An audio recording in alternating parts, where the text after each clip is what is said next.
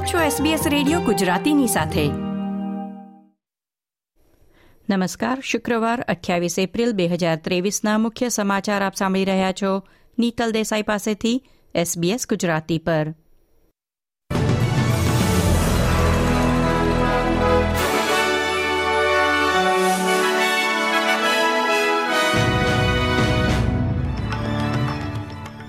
આજના મુખ્ય સમાચાર. દેશમાં નર્સિંગ કર્મચારીઓની સંખ્યા તથા જીપીની મુલાકાતનો સમય વધારવાનો નેશનલ કેબિનેટમાં નિર્ણય. ઓનલાઈન ગેમ્બલિંગ માટે ક્રેડિટ કાર્ડના વપરાશ પર પ્રતિબંધ મુકાશે. સુદાનમાં ફસાયેલા ઓસ્ટ્રેલિયાના નાગરિકોને સુરક્ષિત રીતે બહાર કાઢવામાં આવ્યા.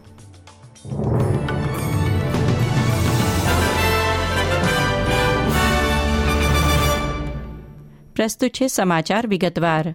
આજે રાષ્ટ્રીય કેબિનેટ બેઠક બાદ વડાપ્રધાને જાહેરાત કરી છે કે મેડિકેર સેવાઓ માટે બે પોઈન્ટ બે બિલિયન ડોલર ફાળવવામાં આવ્યા છે.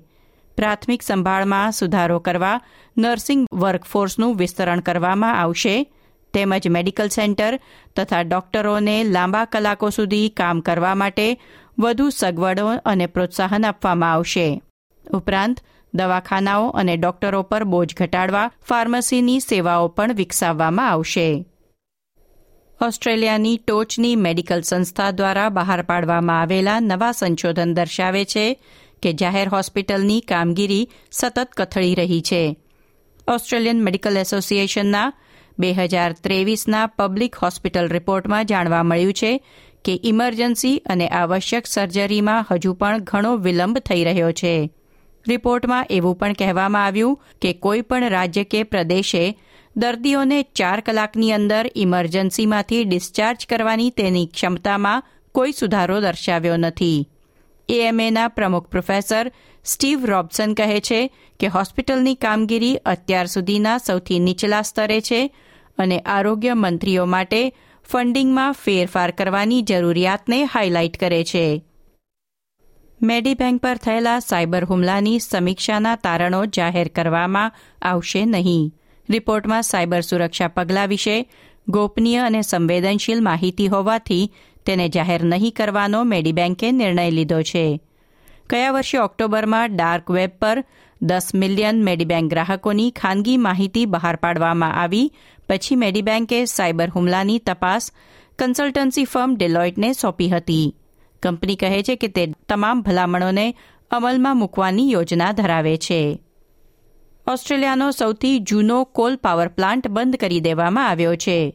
ન્યૂ સાઉથ વેલ્સ અને નેશનલ ઇલેક્ટ્રિસિટી ગ્રીડમાં પચાસ વર્ષથી વીજળી પૂરી પાડતા લિડલ પાવર સ્ટેશન પર આજે છેલ્લી ટર્બાઇન બંધ કરી દેવામાં આવી છે.